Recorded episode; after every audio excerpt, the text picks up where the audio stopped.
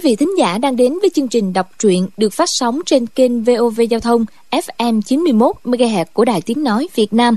Thưa quý vị và các bạn, trong chương trình đọc truyện đêm qua, chúng ta đã theo dõi phần 2 của bộ truyện Tiếu Ngạo Giang Hồ của nhà văn Kim Dung. Để tiện cho quý vị và các bạn đón theo dõi phần tiếp theo thì chúng tôi xin được tóm tắt nội dung của phần 2 như sau. Người của Phước Oai Tiêu Cục truy tìm sử tiêu đầu khắp nơi trong tổng hiệu vẫn không thấy. Lâm Chấn Nam dắt theo Lâm Bình Chi, Trần Thất, hai vị thôi, Lý Tiêu Đầu, năm người cưỡi ngựa ra khỏi thành đi về hướng Bắc đến trước quán rượu nhỏ. Trong quán không còn ai, Trần Thất quật tử thi ở sau vườn lên cho tổng tiêu đầu xem. Nhưng xác của dư hán tử không còn nữa, mà thay vào đó là xác của sự tiêu đầu. Họ mang về nhà kiểm tra ba xác chết không thấy có vết thương nào cột cờ phước oai đã bị người ta chặt gãy ai nấy đều căm giận. Lâm chấn nam phái 23 tiêu đầu ra ngoài nghe ngóng, tuần tra. Sáng sớm hôm sau, có người phát hiện con tuấn mã của lâm bình chi bị giết, rồi chốc chốc lại có mấy con ngựa chạy về. Trên lưng là xác của các tiêu đầu, lần lượt đủ 23 xác người đã ra đi tuần tra. Lại có người phát hiện cổng trước, cổng sau có ghi 6 chữ, xuất môn thập bộ giả tử nghĩa là ra cổng 10 bước thì chết. Tất cả thuộc hạ quảng hốt cực độ. Đến khuya, lâm tổng tiêu đầu lén xuống hầm mở xác của hoắc tiêu đầu, lấy quả tim bị vỡ làm bảy tấm mảnh, thì biết các người chết đều bị tôi tâm trưởng của phái thanh thành. Cảm thấy võ công đối phương cao hơn hẳn, vợ chồng Lâm Chấn Nam quyết định cải trang rồi cùng hơn 100 người của tiêu cục sáng sớm hôm sau rời bỏ tổng hiệu lên đường đi về quê hoặc đến phân cục khác để lánh nạn. Lâm Chấn Nam, Vương Phu Nhân và con trai cưỡi ngựa hơn nửa ngày đến quán nhỏ ven đường ở Nam Đàn mới nghỉ chân. Chờ lâu không thấy chủ quán, họ ra sau thấy vợ chồng lão chủ quán đã bị giết từ bao giờ.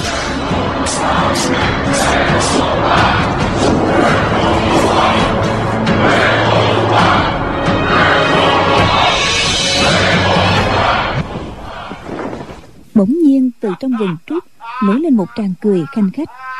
Lâm bình chi hoa mắt lên, đã thấy một người đứng trước mặt.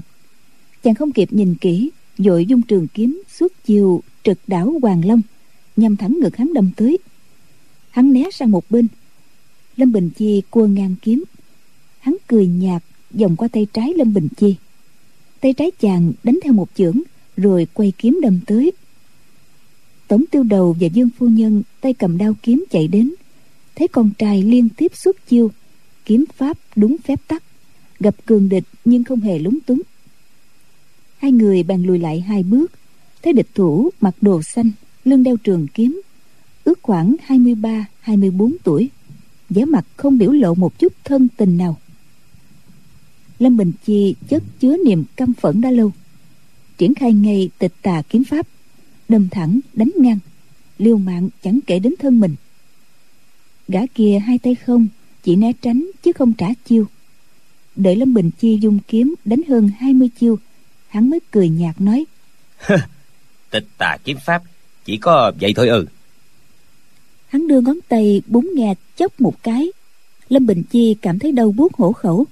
Trường kiếm rơi xuống đất. Hắn phóng lên đá một cước. Lâm bình chi lộn nhào mấy vòng hai vợ chồng lâm chấn nam cùng đến che chở cho con trai. Lâm chấn nam nói uy tín đại danh các hạ là gì?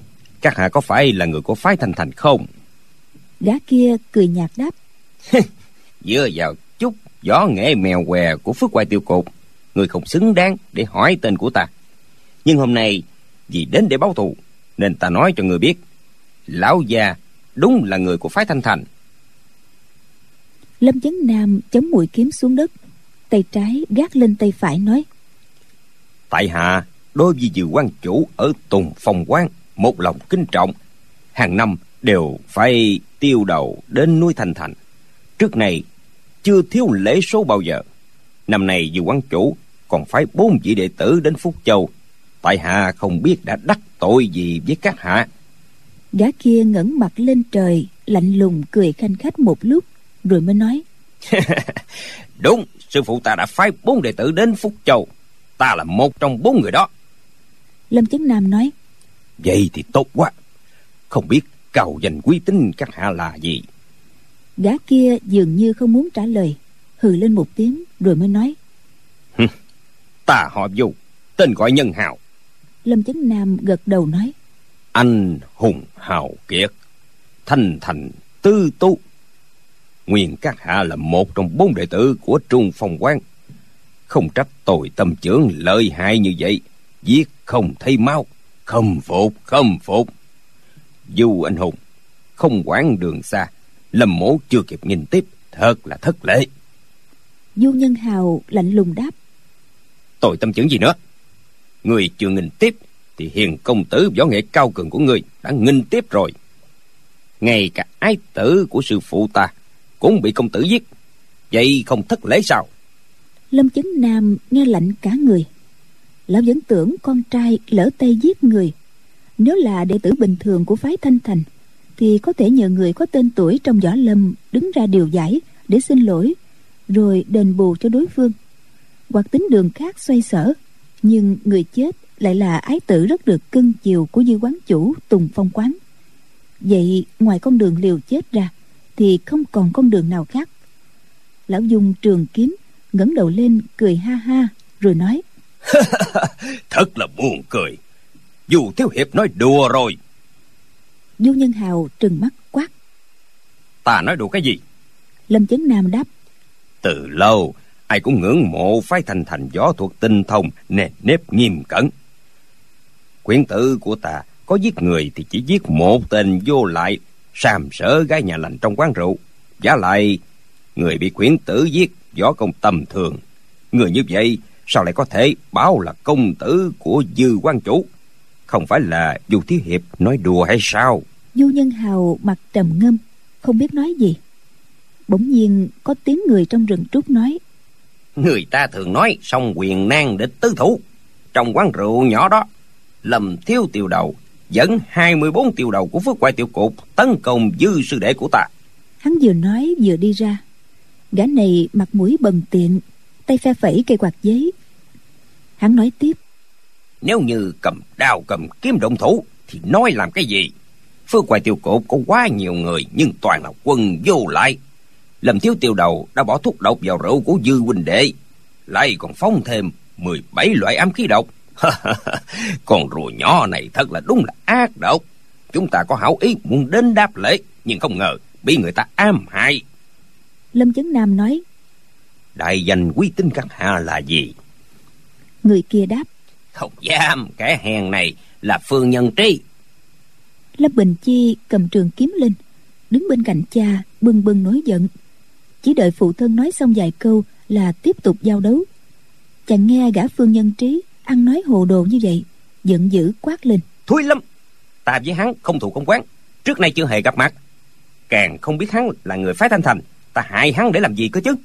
Phương nhân trí pha phải quạt rồi nói Hừ, thui lâm thui lâm. Người cùng với dư sư đệ của ta không quán không thù thì tại sao bày đặt hơn 30 tên tiêu đầu và tên cầm cờ mai phục ngoài quán rượu? Dư sư đệ của ta thấy người chọc ghẹo gái nhà lành nên tỏ ra bất bình bèn dạy cho ngươi một bài học rồi tha mạng cho ngươi. Nhưng người không những không biết ơn mà còn trả quán tại sao ngươi lại lệnh cho mấy tên tiêu đầu tấn công dư sư đệ của ta? Lâm bình chi tức điên tiết lớn tiếng quát. Phái thanh thành các ngươi đều là lũ vô lại hung tợn không biết phải trái. Phương nhân trí cười hề hề đáp. Rùa con người chửi ai vậy? Lâm bình chi nổi giận đáp ta chửi người đó đã sao nào? Phương nhân trí gật đầu hắn đáp. Ừ người cứ chửi cho đã không liên can đến ta chẳng sao cả.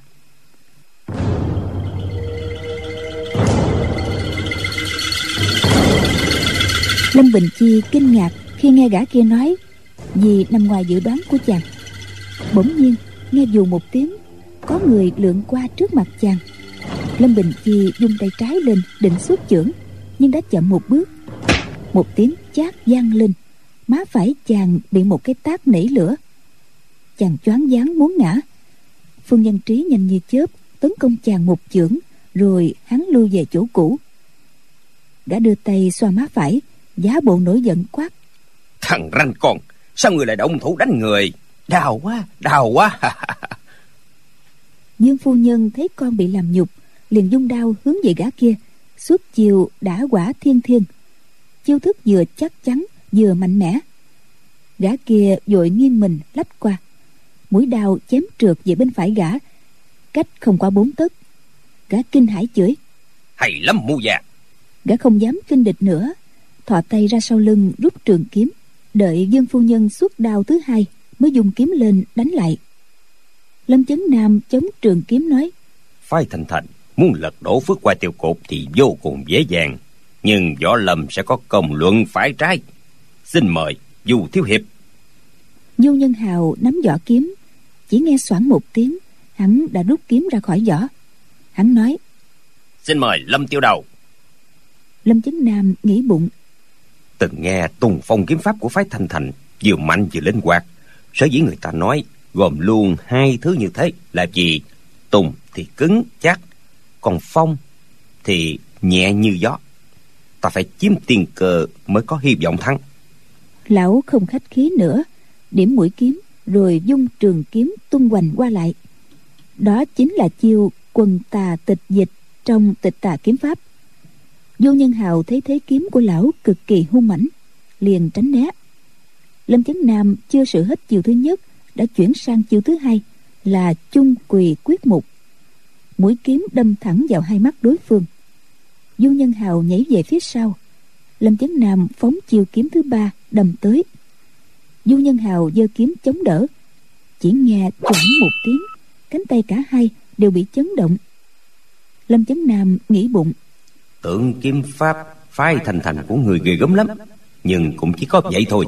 Dựa vào công phu nhỏ nhoi của người, lẽ nào người lại sử dụng được tồi tâm chưởng lợi hại như vậy? Có lẽ ngoài người ra còn có hậu thuẫn khác. Lão nghĩ đến đó, trong lòng không nén được lo sợ. Du nhân hào cầm trường kiếm, khoanh một vòng tròn, rồi đột ngột đâm tới. Ánh kiếm lóe ra nhiều điểm, mũi kiếm đâm vào bảy hướng. Lâm chấn nam trả chiêu cực nhanh, ráng hết sức tấn công. Cả hai bên bên tiến, bên lùi, đánh hơn 20 chiêu mà không phân thắng bại. Bên kia dương phu nhân và phương nhân trí cũng đấu với nhau. Bà liên tiếp gặp nguy hiểm. Kiếm pháp của đối phương cực kỳ nhanh nhẹn, nên bà không nắm vững cây kim đao.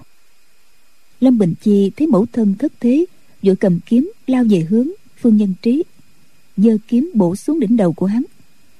Phương nhân trí đoán được, nghiêng người tránh. Lâm bình chi như điên như cuồng lại bổ xuống. Bỗng nhiên chàng không biết bị cái gì dướng chân bước đi loạn choạng rồi lập tức ngã lăn ra. Chỉ nghe một người nói nằm xuống đi. Ờ, thưa các bạn à, tôi là phạm duy tuyến phóng viên của vv giao thông. À, xin lỗi các bạn thính giả đang chú ý lắng nghe câu chuyện tiếu ngạo giang hồ. À, lúc này thì à, tôi đang có mặt ở trên tuyến đường khuất duy tiến. À, đoạn từ ngã ba khuất duy tiến với thị như con tum để di chuyển tới ngã tư khuất duy tiến uh, lê văn lương à, tại đây thì à, cách đây à, khoảng một giờ đồng hồ đã xảy ra một vụ tai nạn nghiêm trọng. À, theo đó thì một người đàn ông điều khiển xe gắn máy à, uh, Way mang biển kiểm soát 26S62719 đã, sau khi đã vượt tránh một chiếc xe tét thì đã đâm vào cạnh của một chiếc xe container uh, mang biển 16LD à, xin lỗi các bạn biển 16R2727 và à, người đàn ông đã tử vong tại chỗ. Lúc này thì cả chiếc xe container và chiếc xe máy cùng với uh, người đàn ông đã ở hiện trường à, và lực lượng uh, cảnh sát giao thông công an thành phố Hà Nội đang có mặt để giải quyết uh, uh, khám nghiệm hiện trường. Và gây uh, tuyến đường khuất duy tiến theo đó đã ùn tắc một cách nghiêm trọng từ uh, ngã tư uh, uh, khuất duy tiến giao cắt với nguyễn Trãi cho đến ngã tư lê văn lương nguyễn Trãi theo lê văn lương với cả khuất duy tiến à, các bạn thân mến nếu như các bạn đang có ý định di chuyển qua à, đoạn đường này thì có lẽ nên à, phòng tránh để chọn lộ trình khác. Còn à, những chiếc à, các bạn đang điều khiển xe quá tải quá khổ à, buộc phải đi theo tuyến đường này thì các bạn có thể dừng chờ ở trên tuyến đường nguyễn xiển. À, khi nào à, lực lượng à, cảnh sát giao thông đã giải phóng được hiện trường thì chúng ta mới nên di chuyển tiếp tục. Bây giờ thì tuyến đường vẫn đang phải di chuyển với tốc độ rất chậm. Bây giờ à, mời các bạn cùng tiếp tục theo dõi câu chuyện chống ngạo giang hồ trên TV giao thông một bàn chân đạp mạnh lên người chàng rồi trên lưng lại bị một vật nhọn chĩa vào. Mắt chàng chỉ thấy đất cát mịt mù nhưng tai vẫn nghe được tiếng mẫu thân là thất thanh. Đừng giết nó! Chàng lại nghe tiếng phương nhân trí quát. Người cũng nằm xuống đi. Nguyên lúc hai mẹ con lâm bình chi đang giao đấu với phương nhân trí lại có một người lẻn đến phía sau lưng lâm bình chi. Hắn gạt chân cho lâm bình chi té nhào rồi rút dao găm chĩa xuống lưng chàng nhưng phu nhân vốn đã không địch nổi, tâm trí hoang mang, rối loạn đào pháp lại sơ hở. Bị phương nhân trí thúc cho một cái cùi chỏ, làm bà té ngã. Phương nhân trí thừa thắng, điểm vào quyệt đạo hai người. Người gạt ngã lâm bình chi chính là gã hán tử họ giả, đã động thủ với hai tiêu đầu trịnh sử trong quán rượu nhỏ ở ngoại thành phúc châu. Lâm chấn nam thấy vợ và con trai bị địch thủ chế ngự, trong lòng kinh hoàng lão vội dung kiếm tấn công liên tục. Du nhân hào cười một tràng dài cũng liên tục xuất chiêu để đánh trả. Lâm chấn nam kinh hãi nghĩ bụng. Người này làm sao biết được tịch tà kiếm pháp của ta? Du nhân hào cười nói người xem tịch tà kiếm pháp của ta như thế nào? Lâm chấn nam nói người ngươi làm sao biết sử tịch tà kiếm pháp? Phương nhân trí cười nói tịch tà kiếm pháp của người có gì ghê gớm đâu. Ta cũng biết xử hắn liền dung trường kiếm, liên tiếp suốt ba chiều quân tà tịch dịch, chung quỳ quyết mục, phi yến xuyên liễu, đều là những chiêu trong tịch tà kiếm pháp. Lâm chấn nam dường như gặp phải cái gì đáng sợ nhất trên đời. Muôn ngàn lần, lão không thể ngờ đến tuyệt chiêu tịch tà kiếm pháp gia truyền của mình, lại bị đối phương biết và đem ra sử dụng. Lão vội vàng, luống cuốn mất hết cả lý trí. Du nhân hào quát lên. Đón đỡ nè. Gối phải của lâm chấn nam bị trúng một kiếm đầu buốt chân phải quỵ xuống. Lão lập tức nhảy lên. Du nhân hào phóng trường kiếm theo chỉ vào ngực lão. Lão nghe giả nhân đạt la lớn. Chú sư đệ chiều lưu tình cản nguyệt thật là tuyệt. Chiều lưu tinh cản nguyệt cũng chính là một chiêu trong tịch tà kiếm pháp lâm chấn nam thở dài quăng trường kiếm xuống. Ông nói người người biết sử tịch tà kiếm pháp hạ thủ chúng ta đi nhanh lên. Nói xong lão bỗng nghe lưng đau nhói. Phương nhân trí đã dùng mũi kiếm điểm vào quyệt đạo của lão. Hắn nói trên đời này đâu có chuyện tùy tiện như vậy được. Rùa vợ rùa con rùa của lâm gia cả ba người cùng đi gặp sư phụ ta tay trái giả nhân đạt túm lấy lưng lâm bình chi nhấc lên. Đánh cho chàng hai bên hai cái tác tóe lửa rồi hắn chửi. Đồ thó con kể từ ngày hôm nay trở đi lão tử mỗi ngày đánh người 18 trận. Từ đây đến núi thành thành tỉnh tứ xuyên đánh cho bộ mặt xinh đẹp như hoa của người trở thành tàn tạ xấu xí. Lâm bình chi tức giận như điên liền phun nước bọt vào mặt hắn. Hai người cách nhau không quá một thước giả nhân đạt không kịp né tránh. Phạt một tiếng nước bọt đã dằn trúng ngay trên mũi gã. Giả nhân đạt tức giận cực độ quật chàng xuống đất rồi đá vào lưng chàng mấy cước. Phương nhân trí cười nói đủ rồi đủ rồi. Nếu đã gã chết thì trước mặt sư phụ sẽ nói như thế nào đây? Cả tiểu tử này chỉ là một đại cô nương chịu không nổi ba quyền hai cước của người đâu. Giả nhân đạt võ nghệ cũng bình thường nhân phẩm lại thấp hèn. Sư phụ đối với gã cũng không ưa gì. Sư huynh đệ đồng môn ai cũng coi thường gã. Nghe phương nhân trí nói như vậy, gã không dám đá nữa, chỉ nhổ nước bọt lên người lâm bình chi cho hả giận. Phương nhân trí và du nhân hào xách ba người nhà lâm chấn nam vào trong quán cơm, dứt xuống đất. Phương nhân trí nói, chúng ta ăn cơm xong rồi đi. Giả sư đệ, để nấu cơm đi giả nhân đạt nói. Được. Du nhân hào nói. Phương sư ca hãy canh chừng ba tên này đừng để chúng trốn thoát. Võ công của lão già này không vừa đâu. Sư ca hãy nghĩ kế cho chắc. Phương nhân trí cười nói. Dễ quá. Sau khi ăn xong ta cắt hết gần tay của bọn chúng dùng dây thừng xuyên qua xương tỳ bà của ba con rùa sâu thành một chuỗi như sâu cua thì có chải đằng trời cũng không thoát. Lâm bình chi ngoác miệng chửi có ngon thì mau đem ba người chúng ta đi giết đi.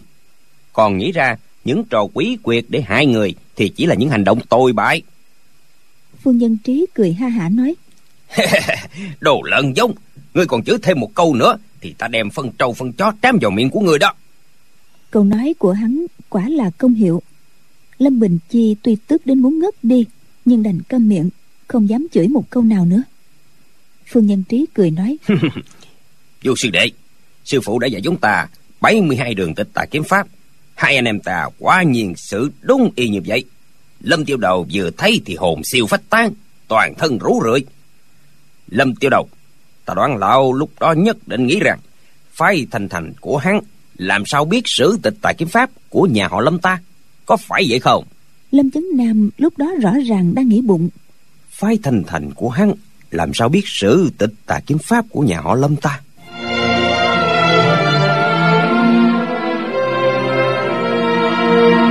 lâm bình chi thầm nghĩ cách để xông tới, té ngã lên người phương nhân trí và du nhân hào, cho chúng giết quách mình đi.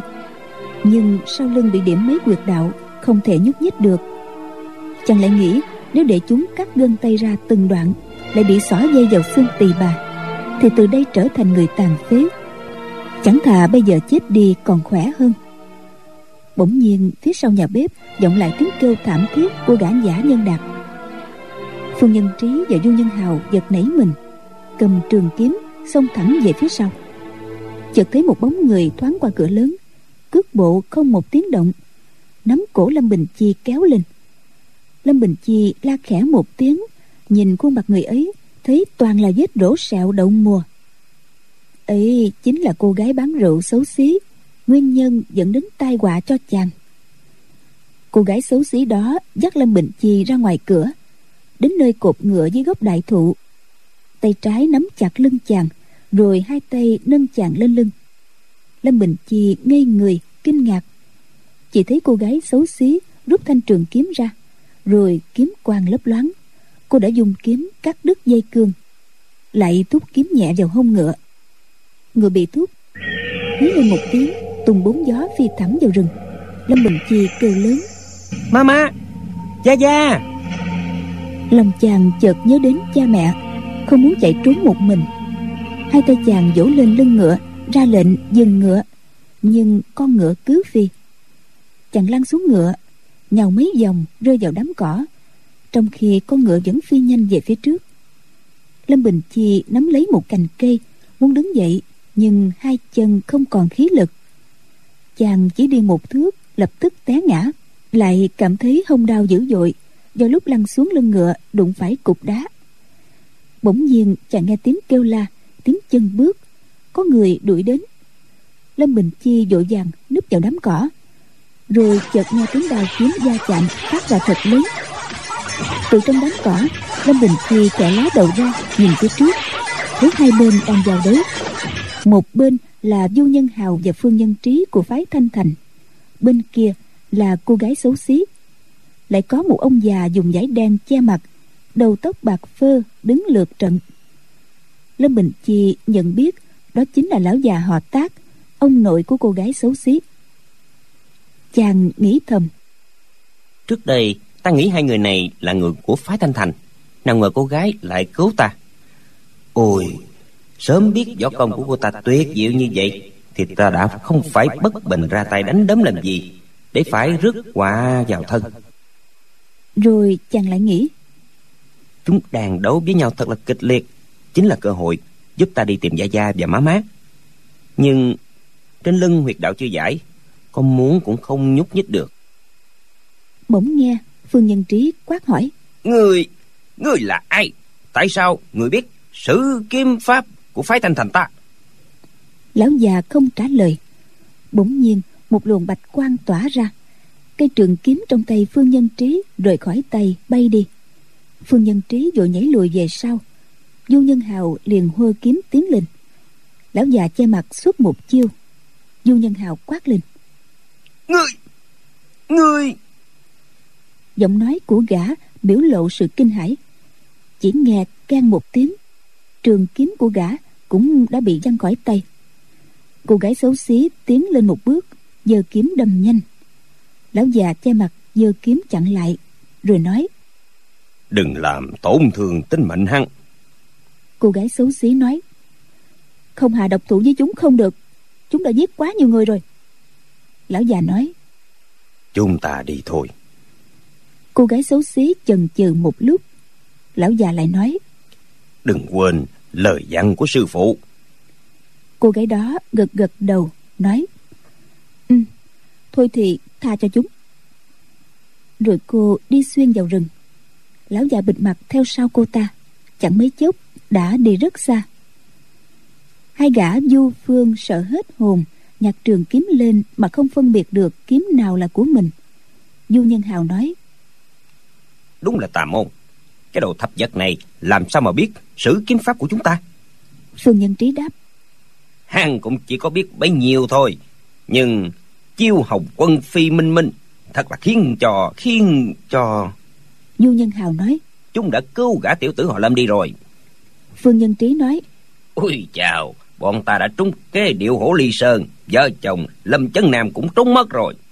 Du nhân hào nói phải. Cả hai xoay mình chạy nhanh về phía quán cơm. Một lúc sau tiếng gió ngựa dồn dập vọng đến. Hai con ngựa song song đi vào rừng phương nhân trí và du nhân hào dắt ngựa.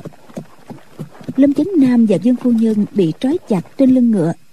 Lâm bình chi muốn mở miệng kêu, má má, gia gia. May thầy lúc đó chàng lại không gọi. Chàng biết nếu phát ra nửa lời thì sẽ bị uổng phí tính mạng, lại mất cơ hội cứu song thân. Cách hai con ngựa dài trượng, một người chống gậy đi khập khiễng, đó là giả nhân đạt.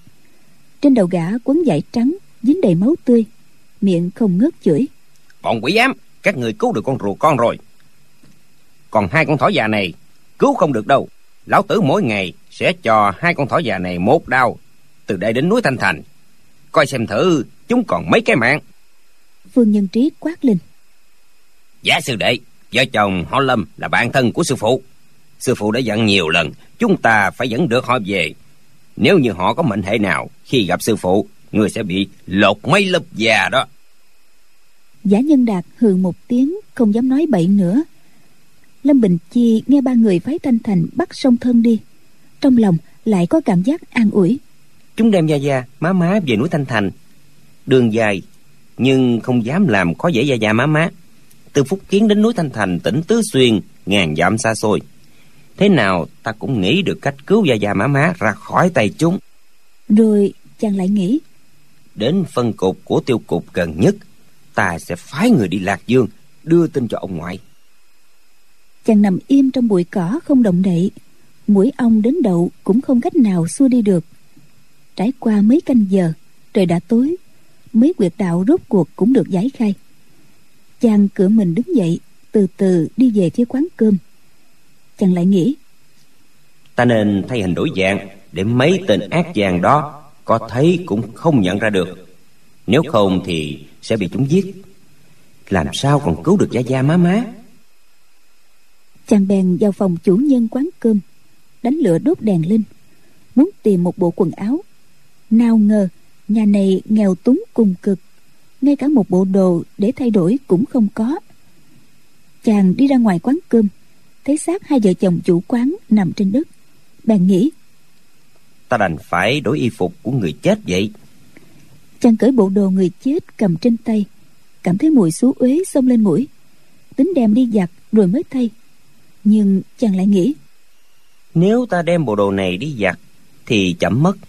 Có khi vì thế mà lỡ việc không cứu được gia gia má má. Phải ân hận ngàn năm. chàng cắn răng cởi quần áo trên người ra mặc bộ đồ của người chết vào. Rồi chàng đốt một bó đuốc quan sát bốn phía. Thấy kim đao của mẫu thân, trường kiếm của phụ thân và của mình đều còn ở dưới đất. Chàng liền giặt trường kiếm của phụ thân lên, gói vào trong miếng vải rách, đeo phía sau lưng, rồi đi ra khỏi quán. Nghe tiếng ếch kêu in ỏi từ trong khe suối vọng lại, bỗng nhiên chàng cảm thấy đau khổ tột cùng, không cầm được, bèn khóc rống lên. Chàng liền bó đuốc đi. Trong đêm tối, ánh đuốc sáng rực lên một đường rồi phụt một tiếng bó đuốc rơi thẳng xuống một cái ao lập tức tắt ngấm. Bốn bề lại tối đen như mực. Chàng nhủ thầm lâm bình chi hỡi lâm bình chi nếu ngươi không cẩn thận không nhẫn nại lại rơi vào tay bọn ác tặc phái thanh thành thì cũng tắt ngấm như bó đuốc rơi xuống cái ao kia.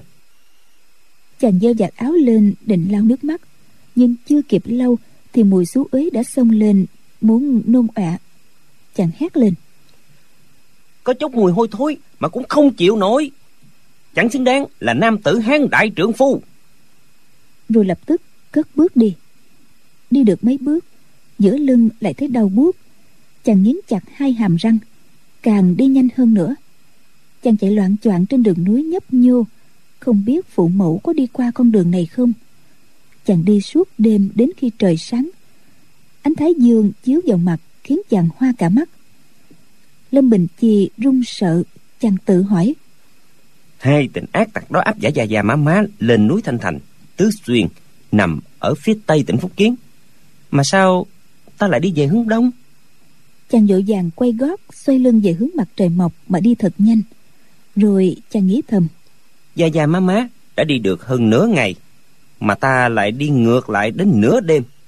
Ta và họ cách nhau đã quá xa phải đi mua một con ngựa rước theo mới được. Nhưng không biết phải mất bao nhiêu lạng bạc Mới mua được ngựa. Chàng thọc tay vào túi, Bất giác kêu lên một tiếng đau khổ.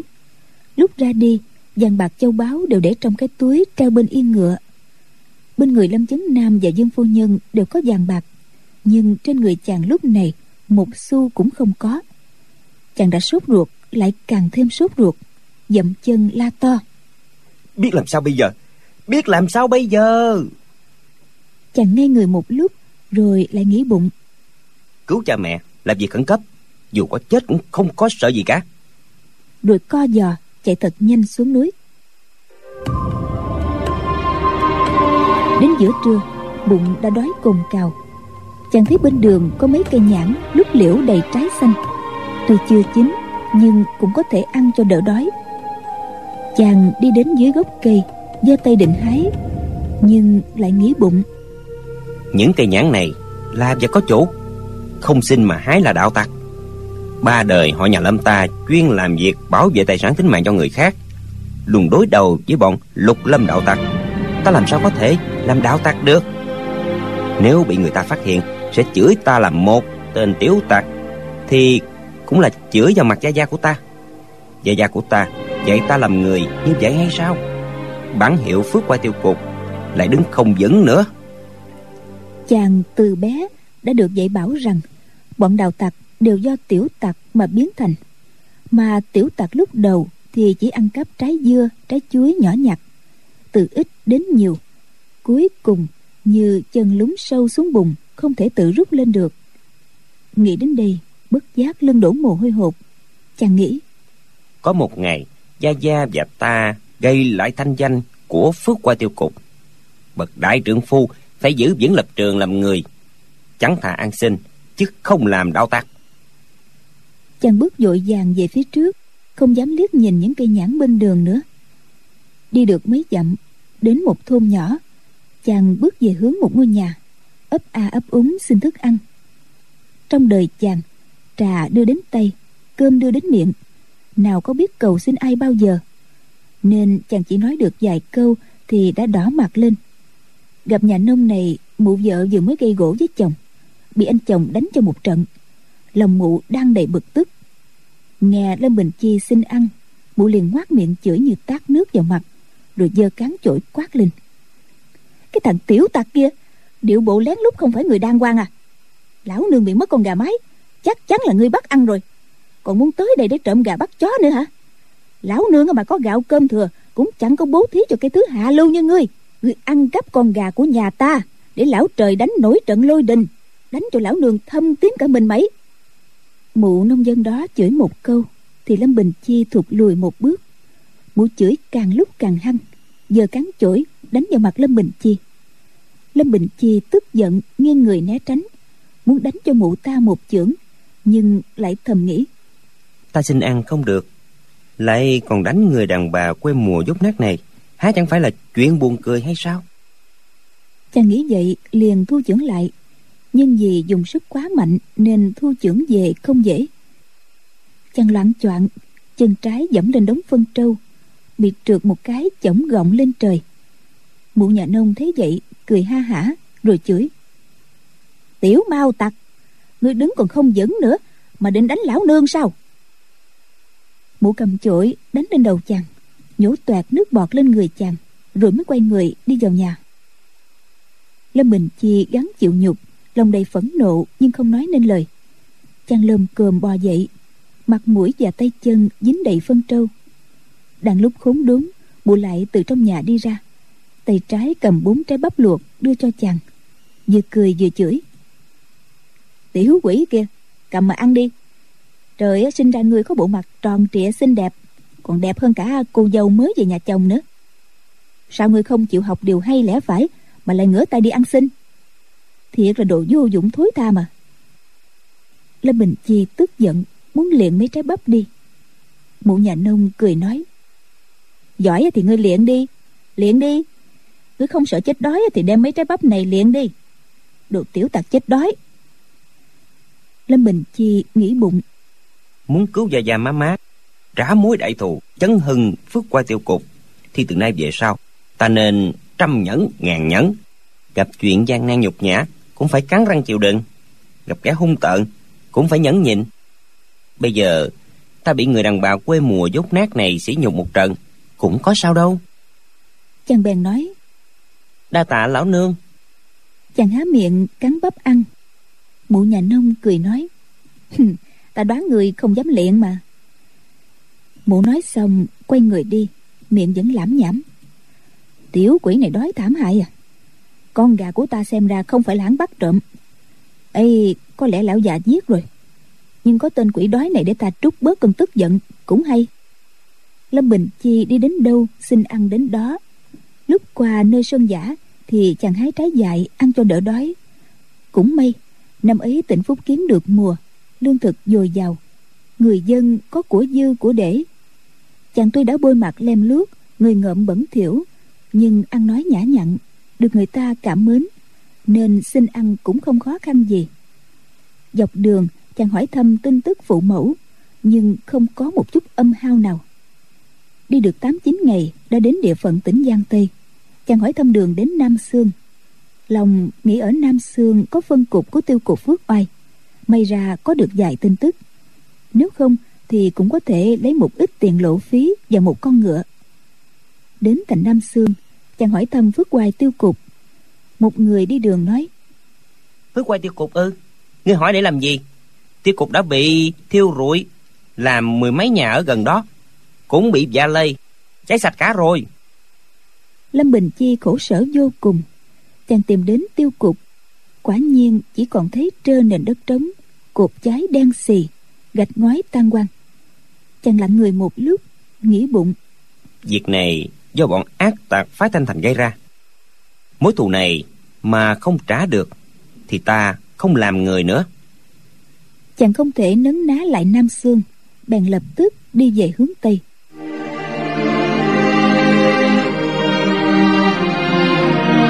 Không đầy một ngày chàng đã đến tỉnh hồ nam. Tính ghé phân cục trường sa. Nhưng chàng nghĩ phân cục trường sa chắc cũng bị phái Tân thành hút rụi rồi. Chàng hỏi thăm phước oai tiêu cục có xảy ra chuyện gì không? Những người đi đường đều nói không có. Lâm bình chi vui mừng, hỏi rõ phước oai tiêu cục ở đâu, rồi cất bước đi nhanh về hướng tiêu cục.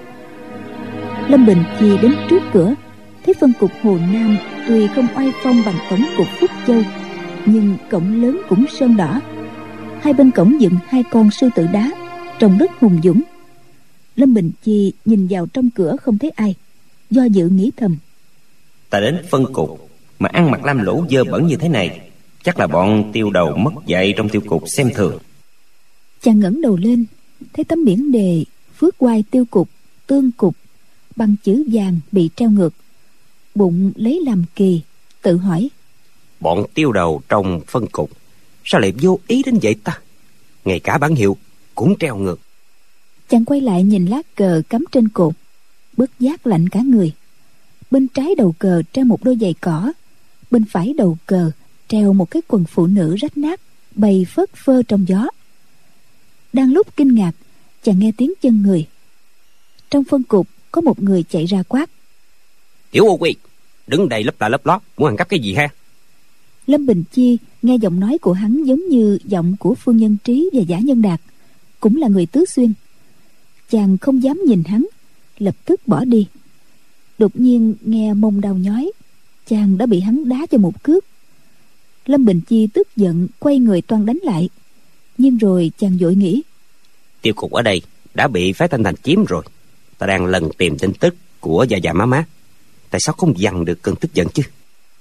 Chàng lập tức giả bộ không biết võ công nghiêng người té ngã. Một hồi lâu không bò dậy nổi. Gã đó cười hô hố rồi chửi mấy tiếng. Tiểu ô quy.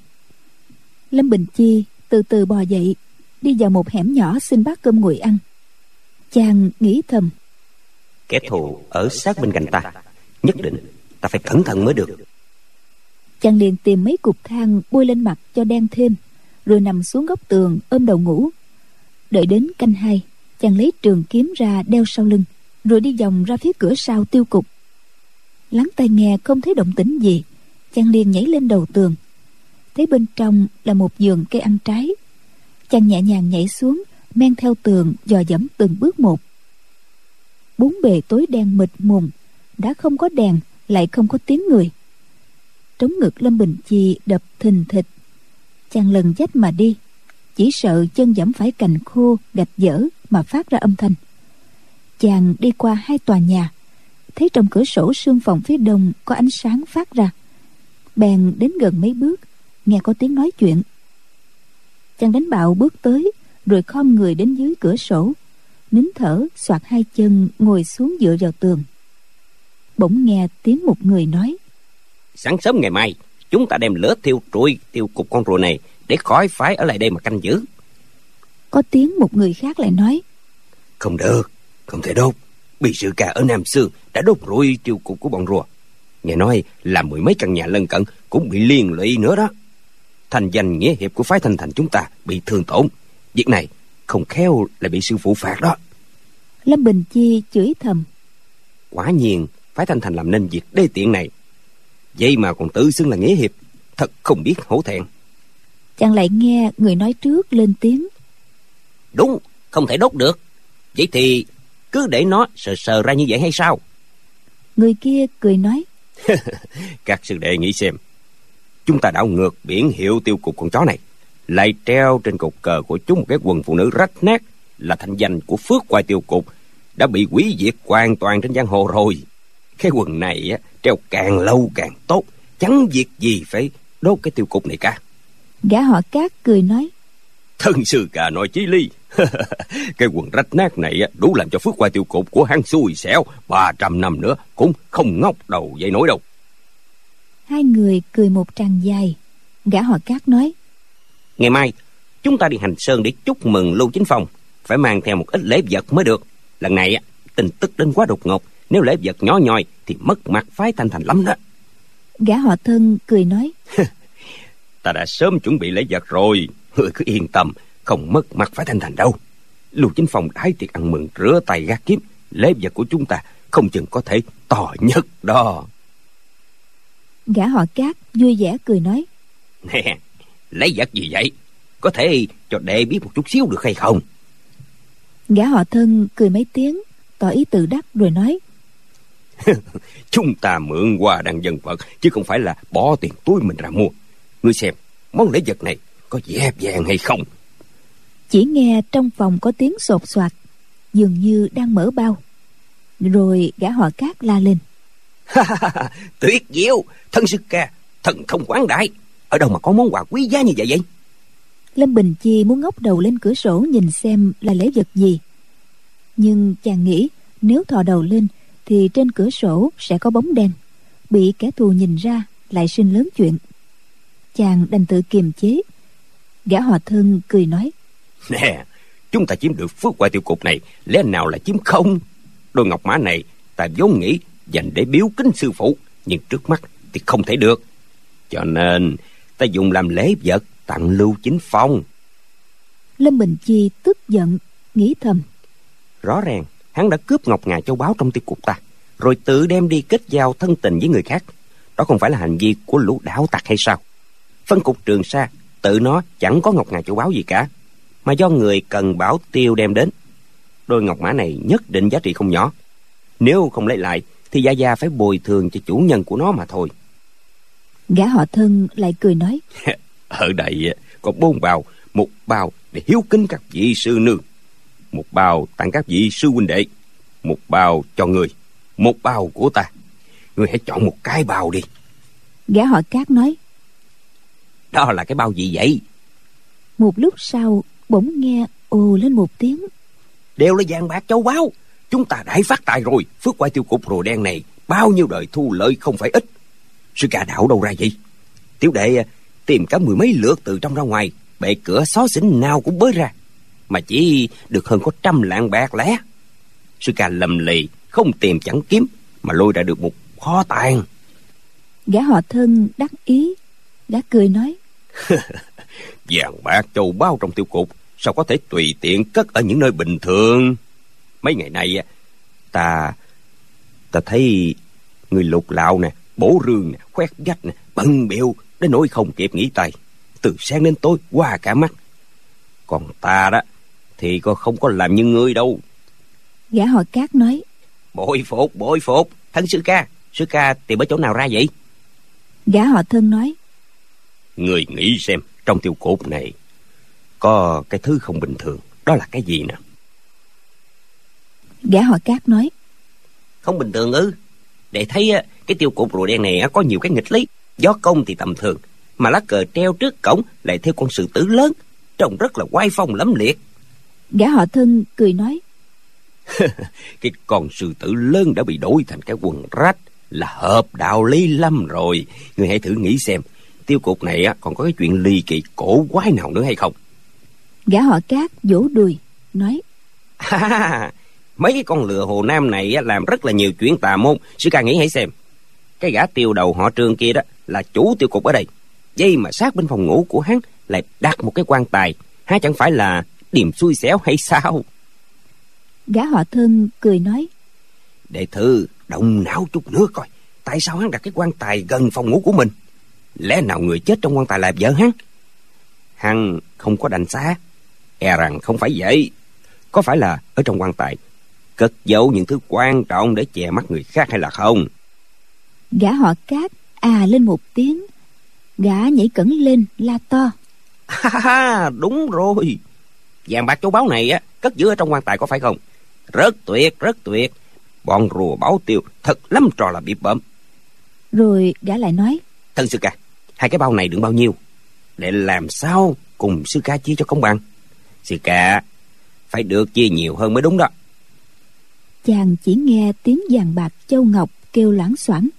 Nghĩ là hắn cua tay lấy bỏ thêm qua bao khác. Gã họ thân không từ chối chỉ cười vài tiếng lấy lệ. Nghe gã họ cát nói thân sư ca tiểu đệ đi kiếm cái chậu nước đến để chúng ta rửa chân rồi hay đi ngủ ha. Gã nói xong ngáp dài một cái rồi đẩy cửa đi ra. Lâm bình chi ngồi dưới cửa không dám động đậy. Chàng liếc mắt nhìn cái tướng mập mập lùng lùng của gã hán tử họ cát. Nghĩ thầm chắc là người đã đá một cước vào mông của chàng hôm nay một lúc sau, gã họ cát bưng một chậu nước nóng vào phòng, rồi nói thân sư ca, sư phụ phái mười mấy sư huynh đệ, chúng ta đi phen này. Xem ra chỉ có hai anh em ta thu lợi được nhiều nhất. Nhờ hồng phúc của sư ca đó, tiểu đệ cũng thâm lầy.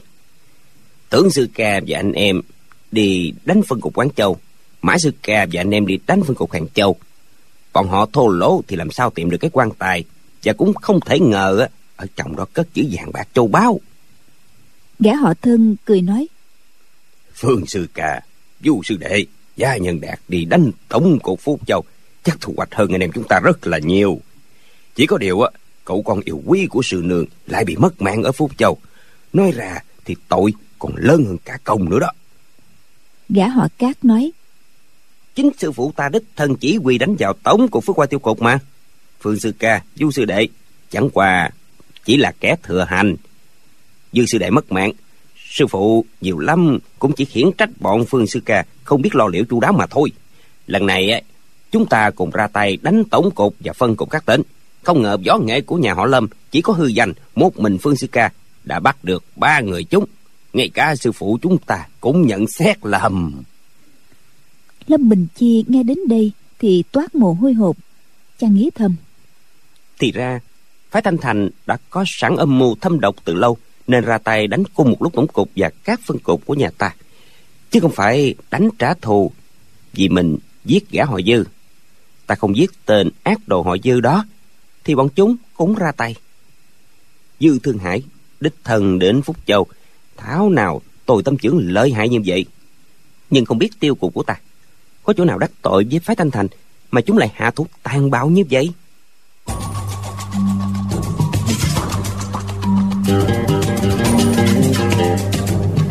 Lúc này, sự hối hận của chàng giảm bớt, nhưng lòng căm phẫn lại dâng cao. Nếu không tự biết rõ võ công chẳng bằng đối phương, thì chàng đã phá cửa xông vào, giết chết hai tên mọi rợ này. Chàng nghe được tiếng nước lõng tỏn trong phòng, biết hai gã đang rửa chân. Chàng lại nghe gã họ thân nói, không phải sư phụ nhận xét lầm. Trước đây phước qua tiêu cục quay danh chấn động vùng đông nam. Chúng có bản lĩnh thực sự tịch tà kiếm pháp nổi danh trong võ lâm. Không thể là chuyện biệt người. Chắc do con cháu đời sau lêu lỏng không học được võ nghệ tuyệt chiêu của tổ tông mà thôi. Lâm bình chi nghe vậy thẹn đến đỏ mặt tía tay. Gã họ thân nói tiếp. Trước khi chúng ta xuống núi sư phụ đã cùng với chúng ta chiết giải tịch tà kiếm pháp. Tuy nhiên chỉ trong vài tháng khó mà học hết được. Nhưng ta xem tiềm lực của bộ kiếm pháp này không nhỏ. Chỉ do không biết phát huy quay lực mà thôi. Các sư đệ sư đệ lĩnh hội được mấy phần? Gã họ cát cười nói. Để nghe sư phụ nói ngay cả lâm chân nam cũng không thể lĩnh hội được kiếm pháp yếu chỉ. Nên để thấy nản không để tầm lắm. Thân sư ca sư phụ truyền lệnh xuống ra lệnh cho các bản môn đệ tử về núi hành sơn đầy đủ. Nên có lẽ phương sư ca và anh em sẽ áp giải hai vợ chồng lâm chấn nam đến hành sơn không biết tịch tà kiếm pháp đó có đặc điểm như thế nào. Lâm bình chi nghe cha mẹ vẫn còn sống bị người áp giải đi hành sơn. Lòng chàng phấn chấn vừa vui lại vừa buồn. Gã họ thân cười nói mấy ngày nữa người sẽ được gặp. Không chừng còn có dịp lĩnh giao công phu tịch tà kim pháp. Bỗng nhiên nghe cách một tiếng cánh cửa sổ mở ra. Lâm bình chi thất kinh cho là mình đã bị chúng phát hiện muốn bỏ chạy chỉ nghe ao một cái, chậu nước nóng đã đổ lên đầu chàng. Suýt chút nữa, chàng đã la lên kinh quản. Trước mắt tối đen, trong phòng đèn đã tắt. Lâm bình chi nghe những dòng nước chảy từ trên mặt xuống, thúi quắc mới biết gã họ cát bưng chậu nước rửa chân từ cửa sổ, đổ xuống trúng người chàng, ướt sũng. Đối phương tuy không cố ý, nhưng chàng tự thấy tủi nhục không ít tuy nhiên, biết được tin tức của cha mẹ, đừng nói là nước rửa chân, ngay cả nước tiểu, nước phân dội xuống, chàng cũng không sao.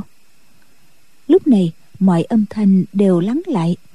Nếu chàng bỏ đi, chỉ sợ hai gã phát giác. Đành đợi chúng ngủ say rồi mới tính.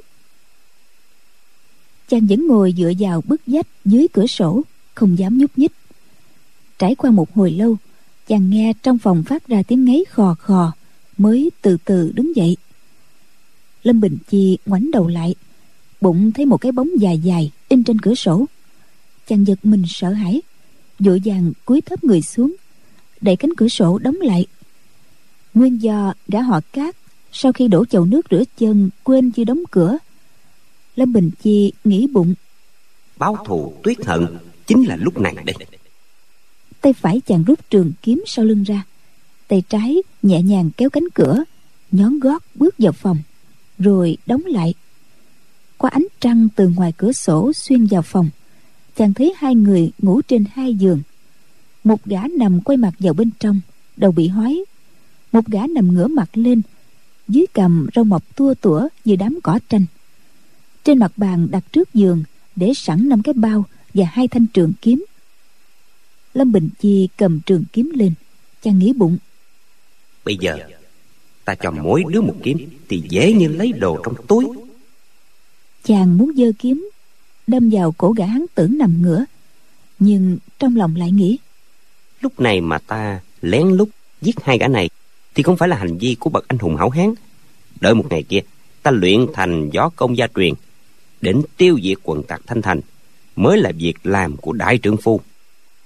chàng liền từ từ lấy năm cái bao đặt lên bàn cạnh cửa sổ nhẹ nhàng mở cửa bước ra ngoài. Trường kiếm đeo lại trên lưng. Chàng thò tay lấy mấy cái bao, đeo sau lưng ba bao. Hai tay xách hai bao. Bước từng bước về hướng hậu viện. Chỉ sợ gây ra tiếng động làm hai gã kia tỉnh giấc. Chàng mở cửa sau, ra khỏi tiêu cục, nhận định phương hướng rồi đi đến cửa thành phía nam. Nhưng lúc đó, cửa thành chưa mở. Chàng bèn tìm đến sau một gò đất bên tường thành tựa lưng vào tường, nghỉ ngơi. Nhưng vẫn sợ hai gã thanh thành truy đuổi, nên rất hồi hộp, trống ngực đập thình thịch. Đợi đến lúc trời sáng, cổng mở, chàng liền ra khỏi thành. Chạy một mạch đến mười mấy dặm mới an tâm dừng lại. Từ khi rời khỏi thành phúc châu đến nay, lúc này chàng mới thấy lòng mình khoan khoái. Chợt thấy phía bên đường trước mặt có quán mì nhỏ. Chàng lập tức vào quán gọi một bát mì ăn không dám chần chừ lâu. Ăn xong bát mì chàng lập tức thò tay vào trong bao lấy bạc ra trả. Chàng mò ra được một thỏi bạc nhỏ. Chủ quán kiếm tiền lẻ để thối lại nhưng vẫn không đủ. Lâm bình chi trên đường lưu lạc đã chịu nhiều nhục nhã ê chề. Chàng khoát tay nói cứ giữ hết đi không cần thối lại. Chàng đã trở lại cách ăn xài phóng túng của một vị thiếu tiêu đầu đại thiếu gia